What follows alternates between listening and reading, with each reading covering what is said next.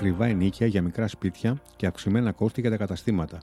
Γιατί πλέον η στέγη στην Αθήνα κοστίζει τόσο πολύ, θα φύγουν ποτέ οι νέοι από τα παιδικά τους δωμάτια; Υπάρχουν κεντρικοί δρόμοι που είναι καταδικασμένοι δίχως προοπτική ανάπτυξης; Σε ποια περιοχή της Αττικής θα επένδυε ένας άνθρωπος που γνωρίζει τις τάσεις και τα μυστικά του real estate; Καλώς ήρθατε στο podcast του Newsbeast.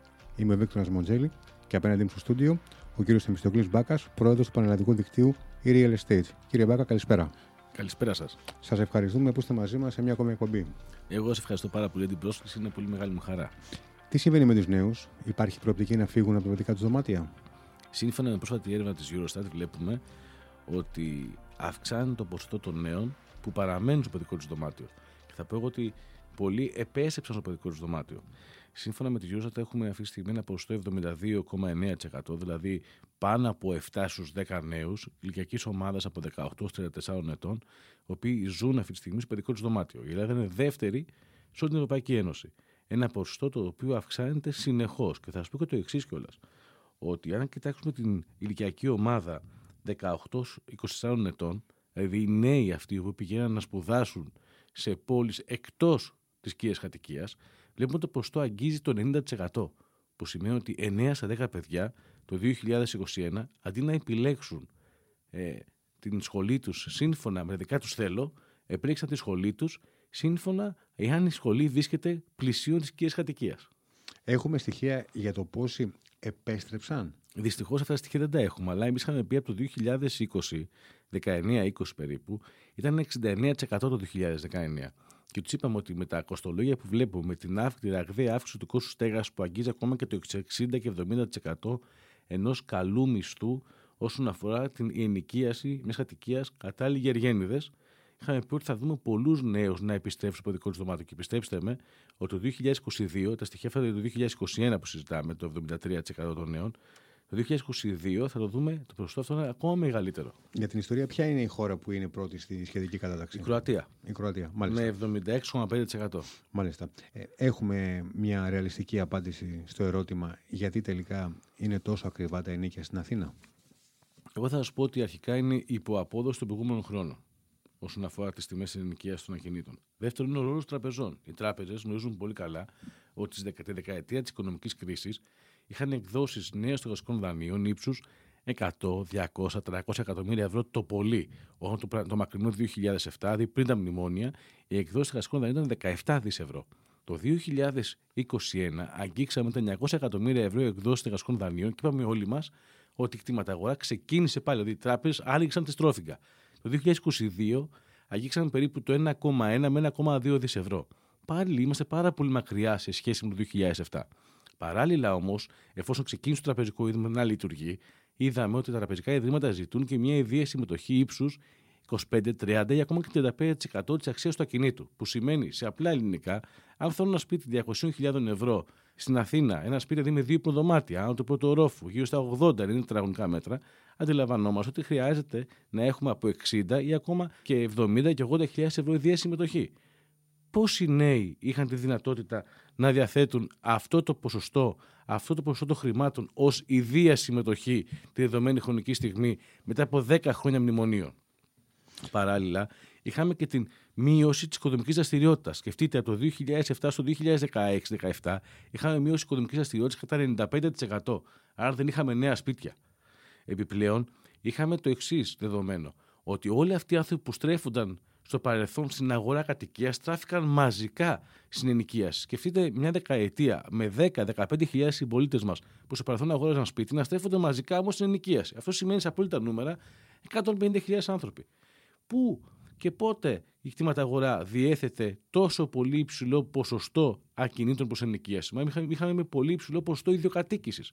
Ουδέποτε κτήματα αγορά διέθετε τόσο πολύ μεγάλη διαθεσιμότητα κινήτων. Παράλληλα, είδαμε και το εξής είδαμε την υποχώρηση της αγοραστικής δύναμης.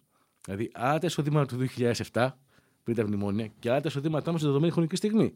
Παράλληλα, είδαμε την εργασιακή ανασφάλεια. Πλέον, πάρα πολλοί νέοι άνθρωποι, και όχι μόνο ηλικιακά 25, 35 και 40 χρονών. Παλαιά, παλαιότερα πήγαινε σε μια εργασία και θεωρούσε σχεδόν δεδομένο, σε πολύ μεγάλο ποσοστό μάλλον, ότι θα πάρει σύνταξη από τη συγκεκριμένη εργασία. Πλέον αυτό δεν υπάρχει. Άρα υπάρχει μια εργασιακή ανασφάλεια.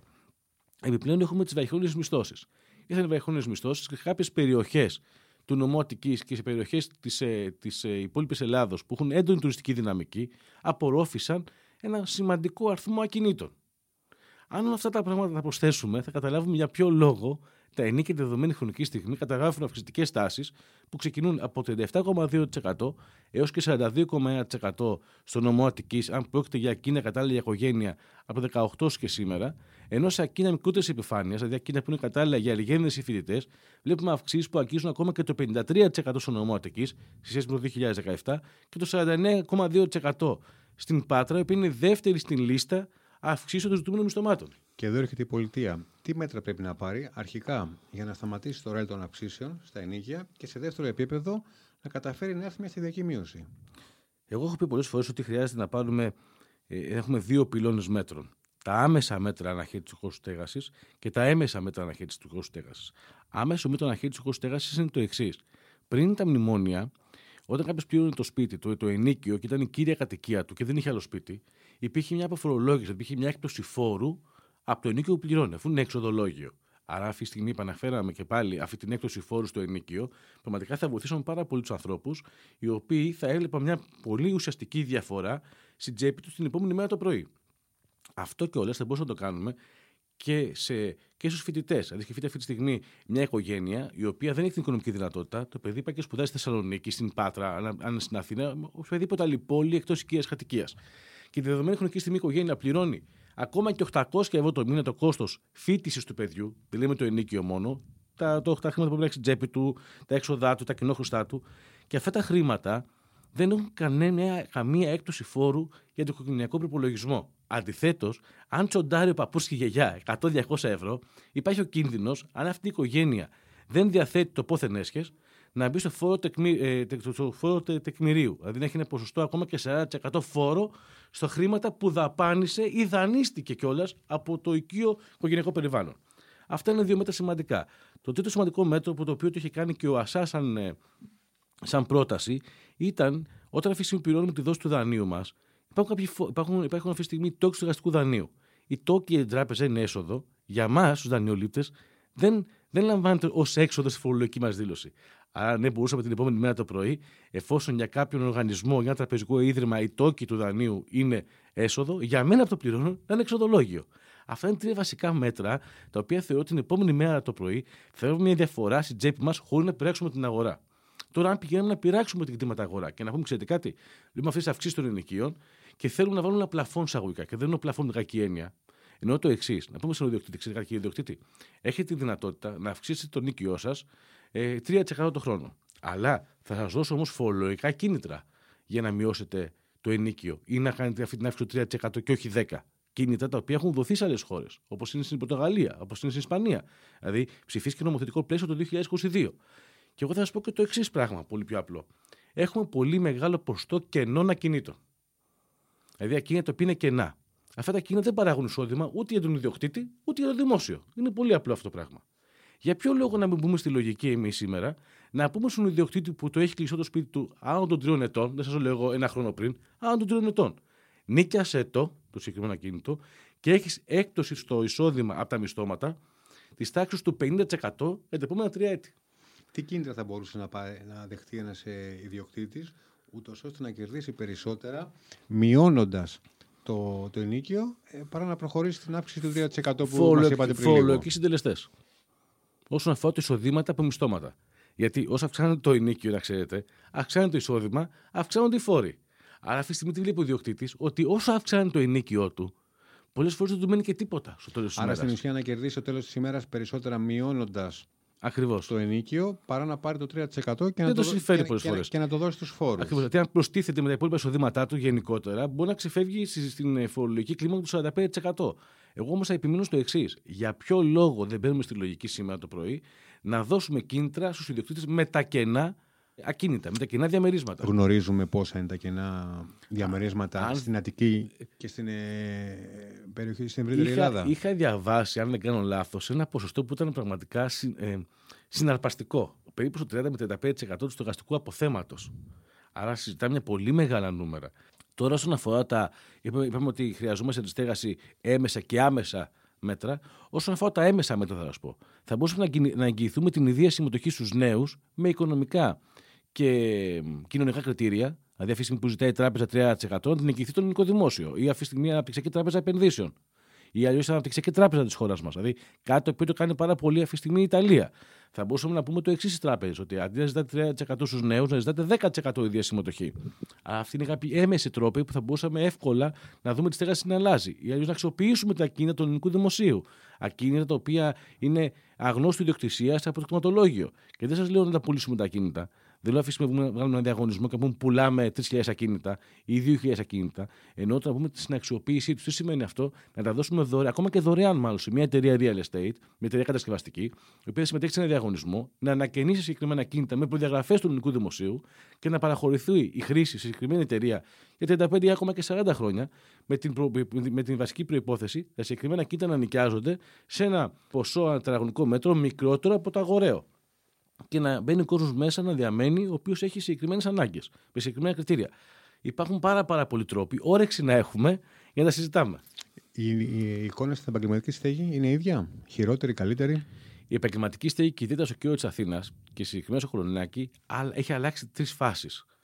Θα σας πω ότι, ότι όταν ξεκίνησε η πανδημία του κορονοϊού, είδαμε τους επιχειρηματίες λίγο να είναι λίγο ταραγμένοι.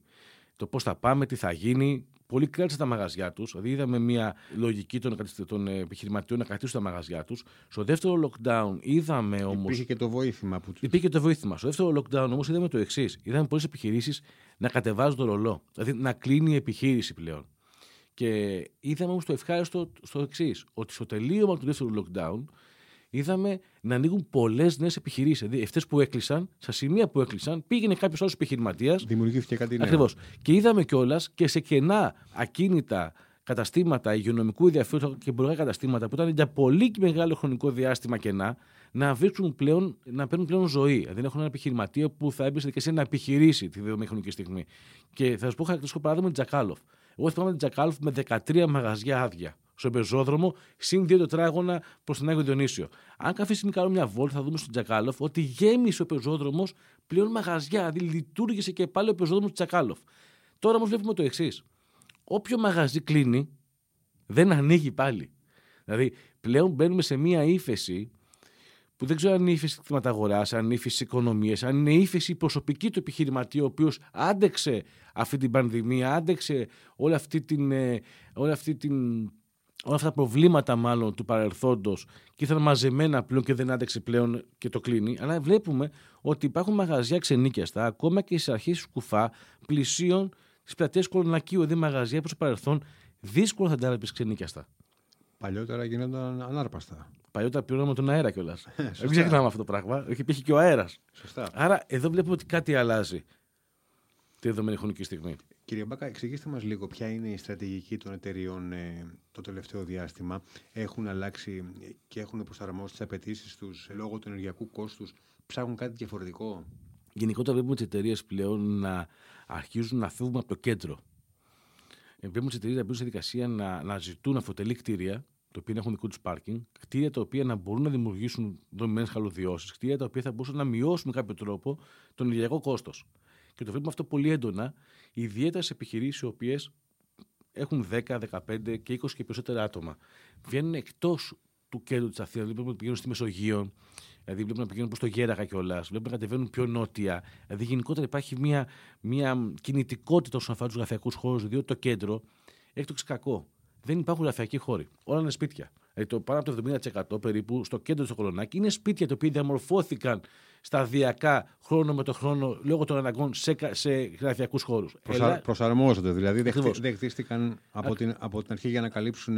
Εγώ θα σας πω ότι στη Βαλαρού τη δεδομένη χρονική στιγμή δύο κτίρια υπάρχουν. Ένα μάλλον φτιάχτηκε αποκλειστικά για γραφειακούς χώρους και όλα τα υπόλοιπα ήταν κατοικίες, τα οποία διαμορφώθηκαν λόγω των αναγκών. Αλλά αυτή τη στιγμή αυτά τα κτίρια είναι ενεργοβόρα και το κοστολόγιο τους είναι πολύ ψηλό. Άρα θα δούμε στο μέλλον τις επιχειρήσεις να φεύγουν από το κέντρο και να αναζητούν ε, ακίνητα, νεότερα ηλικιακά, ακίνητα τα οποία θα έχουν μικρότερο ενεργειακό αποτύπωμα.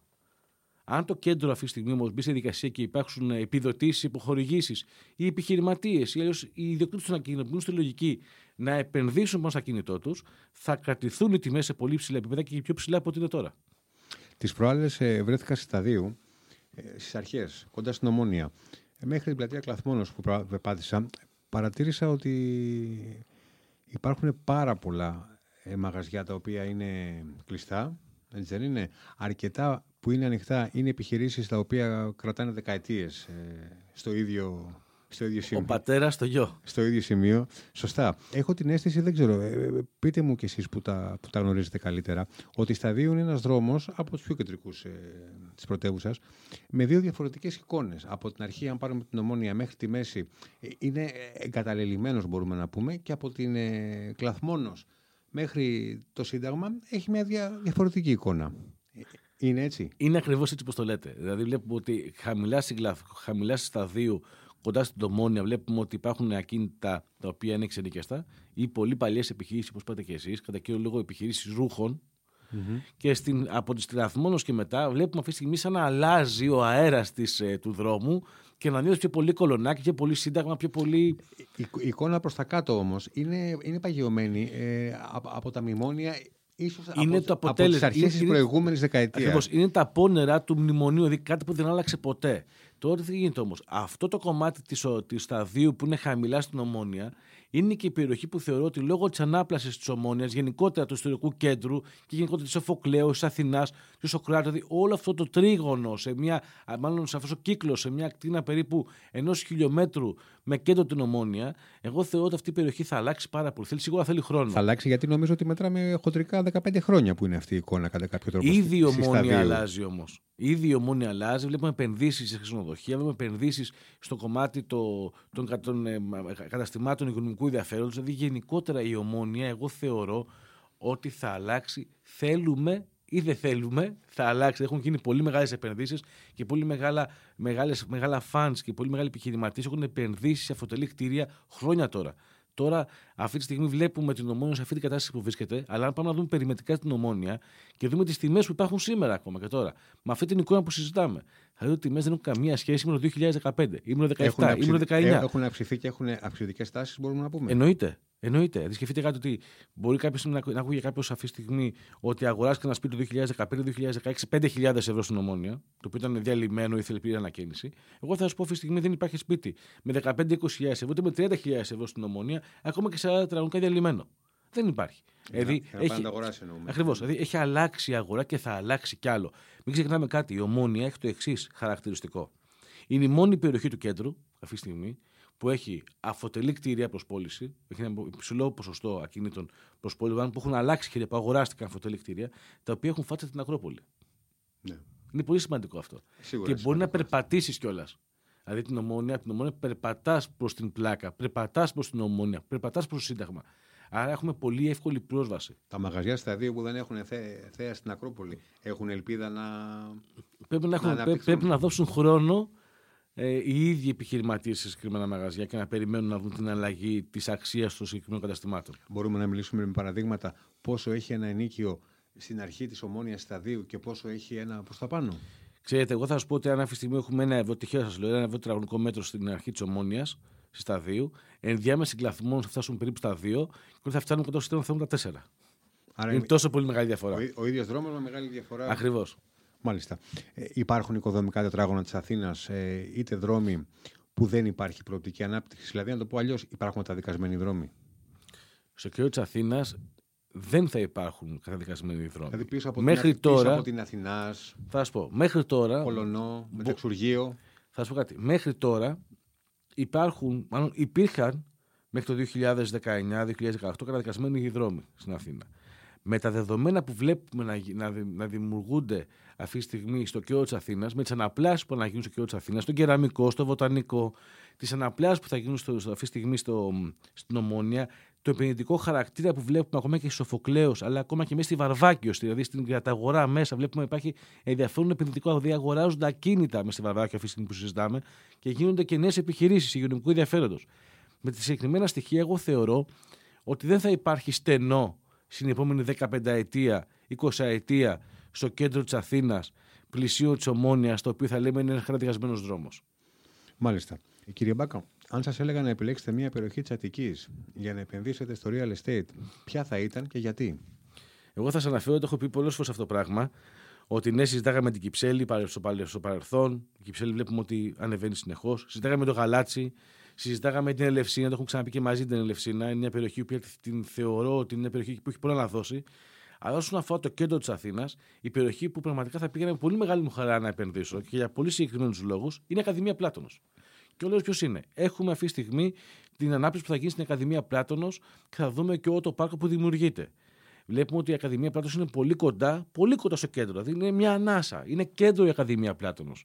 Αν αυτή τη στιγμή κάποιος κοιτάξει να δει ποιοι μένουν στην Ακαδημία Πλάτωνος, θα δει ότι μένουν πάρα πολλοί καλλιτέχνες. Υπάρχει η πολυκατοικία των επωνύμων στην Ακαδημία Πλάτωνος. Μια πολυκατοικία η οποία έχει στο τελευταίο όροφο πισίνα και μένουν πάρα πολλοί επώνυμοι. Γενικότερα η Ακαδημία Πλάτωνος έχει πολλά χαρακτηριστικά και βασικό χαρακτηριστικό που έχει, έχει οικόπεδα ακόμα, τα οποία έχουν υψηλό συντελεστή δόμησης. Και υπάρχουν και σπίτια τα οποία είναι μονοκατοικίες παλαιές, οι οποίες πολλούνται. Άρα και θα δούμε μια τελείως διαφορετική εικόνα σε λίγα χρόνια. Όμως, να μου επιτρέψετε να σα πω το εξής. Δεν είναι κάτι που το δούμε σήμερα. Με μην θεωρεί ο κόσμος που μας ακούει ότι το 2024 Αυτό ήθελα 25, να ρωτήσω. Τα λίγα χρόνια πώς προσδιορίζονται; Παίζει ρόλο όταν συζητάμε και λέμε ότι είσαι επενδυτής, η διαφορά του επενδυτή με τον αγοραστή είναι συγκεκριμένη. Ο αγοραστής αγοράζει σήμερα και θεωρεί ότι σήμερα πρέπει να κερδίσει για την επόμενη χρονιά, σε δύο χρόνια. Ο επενδυτής έχει στάση αναμονής και περιμένει. Δηλαδή βλέπει το μέλλον. Άρα, τι συζητάμε αυτή τη στιγμή, αν είσαι επενδυτής, μια Ακαδημία Πλάτωνο κάνει για σένα για την επόμενη δεκαετία. Αν είσαι αγοραστής, δεν κάνει για σένα. Μάλιστα. Όλες οι περιοχές έχουν τα πάνω τους και τα κάτω τους. Βλέπετε κάποιες περιοχές ή κάποια περιοχή να έχει τα κάτω της, να έρχονται τα κάτω της. Όπως παράδειγμα έγινε στο ψηρη όπου παλιότερα ήταν ε, στα top, πέρασε μια κρίση δεκαετίας, ίσως και λίγο παραπάνω, και σήμερα βλέπουμε ότι έχει επανέλθει και είναι πάλι full. Όλες οι περιοχές έχουν τον κύκλο της ζωής τους. Σωστά. Το θέμα είναι να καταλαβαίνουν και οι ιδιοκτήτες αλλά και επιχειρηματίες ότι αν δεν ασχολούνται με την περιοχή τους, με την επιχείρησή τους, με το ακίνητό τους, κάποια στιγμή θα έρθει ο, ο κύκλος που αρχίζει και καταγράφουμε αρνητική πορεία. Βλέπετε κάποια περιοχή να βρίσκεται σε αυτό το κύκλο, σε αυτό το σημείο του κύκλου; Εγώ θεωρώ ότι το κολονάκι σε συγκεκριμένα σημεία του έχει προβλήματα. Σε συγκεκριμένα σημεία του κολονακιού, δηλαδή η Τσακάλοφ έμεινε, έμεινε, έμεινε χωρίς μαγαζιά, ακόμα και μετά τα μνημόνια, αν είδαμε, έμεινε χωρίς μαγαζιά γιατί δεν ασχολήθηκαν με, την, με τον δρόμο. Όταν πήγαν κάποιοι νέοι όμως, αν θυμάστε το εξής, θα σας πω, στην Τζακάλοφ, πώς ξεκίνησε η Τζακάλοφ να ξαναμπαίνει πολύ έντονα στο χάρτη των εμπορικών καταστημάτων, είτε μαγαζιά με ρούχα, είτε μαγαζιά γενικού ενδιαφέροντος. Τρεις φίλοι αποφάσισαν να ανοίξουν ένα μαγαζί σε ένα νεκρό πεζόδρομο. Και αυτοί οι τρεις άνθρωποι άρχισαν να, να ανεβάσουν και πάλι την εμπορικότητα του δρόμου. Άρα, στις περιοχές όπου βλέπουμε να μπαίνουν νέοι άνθρωποι ηλικιακά με νέες ιδέες και να δημιουργούν νέα δεδομένα, βλέπουμε τους δρόμους αυτούς να παίρνουν ζωή. Η Χάριτος, ένας δρόμος ο οποίος το γνωρίζαμε τα προηγούμενα χρόνια. Τον είχαμε ξεχάσει. Δεν πιστεύαμε κανένα ότι δούμε στη Χάριτος μαγαζιά. Και όμως η Χάριτος αυτή τη στιγμή έχει, έχει πάρα πολλά μαγαζιά. Άρα υπάρχουν περιοχές στο κέντρο, στο κέντρο του Κολονακίου, που το, το περπατάω καθημερινά κιόλας, γι' αυτό το λέω, που πιθανόν να δούμε να χάνουν τη δυναμική τους. Αντιθέτως, βλέπουμε νέους δρόμους να αναδύονται. Η Μιλιώνη. Σκεφτείτε τη Μιλιώνη τι καλές παλιές εποχές πώς ήταν, πώς την είδαμε μέσα στα μνημόνια, πώς την είδαμε μέσα στην πανδημία και το τελευταίο 1,5 με 2 έτη, αυτή τη στιγμή μιλιώνει, έχουμε δύο μαγαζιά καινούργια, τρία μαγαζιά καινούργια και είναι και τέταρτο μαγαζί. Δηλαδή ξανανοίγει ένα πολύ γνωστό εστιατόριο που ήταν στο παρελθόν. Το πρόβλημα της στέγασης είναι καυτό. Σίγουρα θα έχει ενδιαφέρον και το επόμενο διάστημα. Πρόεδρε, σα ευχαριστούμε πολύ.